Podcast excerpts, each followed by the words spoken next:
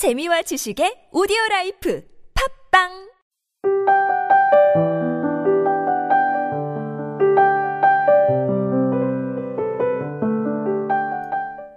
정말로 사랑했다면 행복하다고 느낀 시간이 단 한 번이라도 있었다면 잊히지 않는 것이 당연하다. 그러니까 그렇게 지워야 한다고 꼭 지우겠노라고 무리하지 말았으면 해. 이 힘찬의 감정 제곱 중에서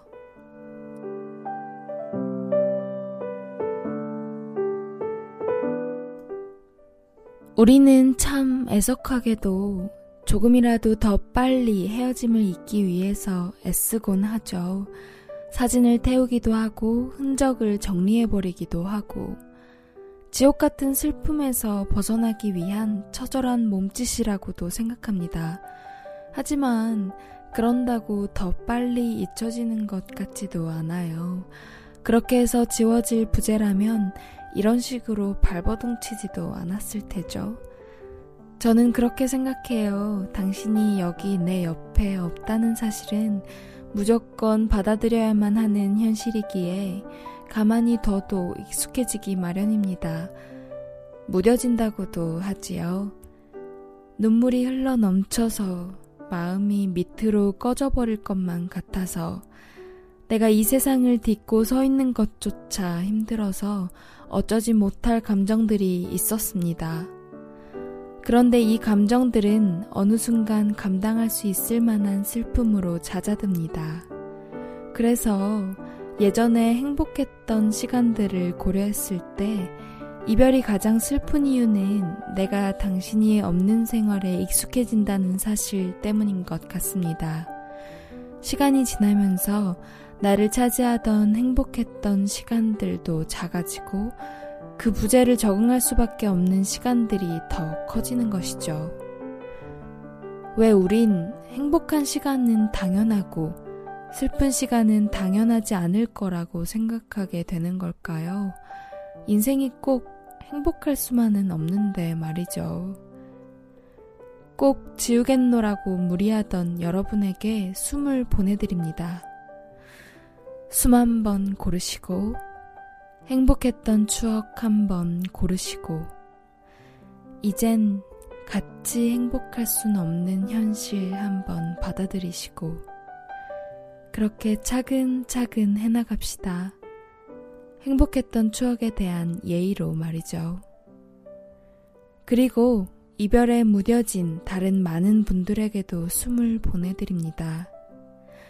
숨 한 번 고르시고, 행복했지만 받아들여야만 하는 현실 고르시고, 앞으로 나아가야 할 방향 한번 생각하시고, 그렇게 차근차근,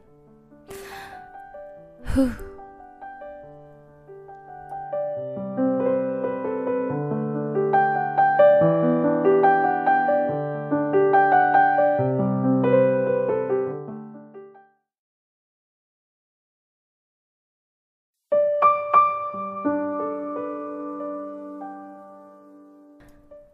은둔지 조정권.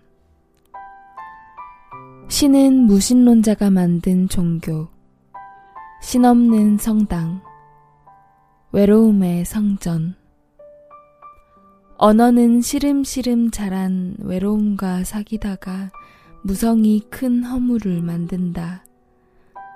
외로움은 시인들의 은둔지, 외로움은 신성한 성당.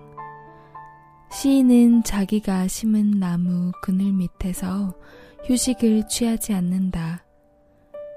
나는 나무에 목매달고 죽는 언어 밑에서 무릎 꿇고 기도한다. 시인은 1인 교주이자 그 자신이 1인 신도. 신은 신이 없는 종교. 그 속에서 독생하는 언어. 시은하는 언어. 나는 일생 동안 허비할 말의 허기를 새기리라.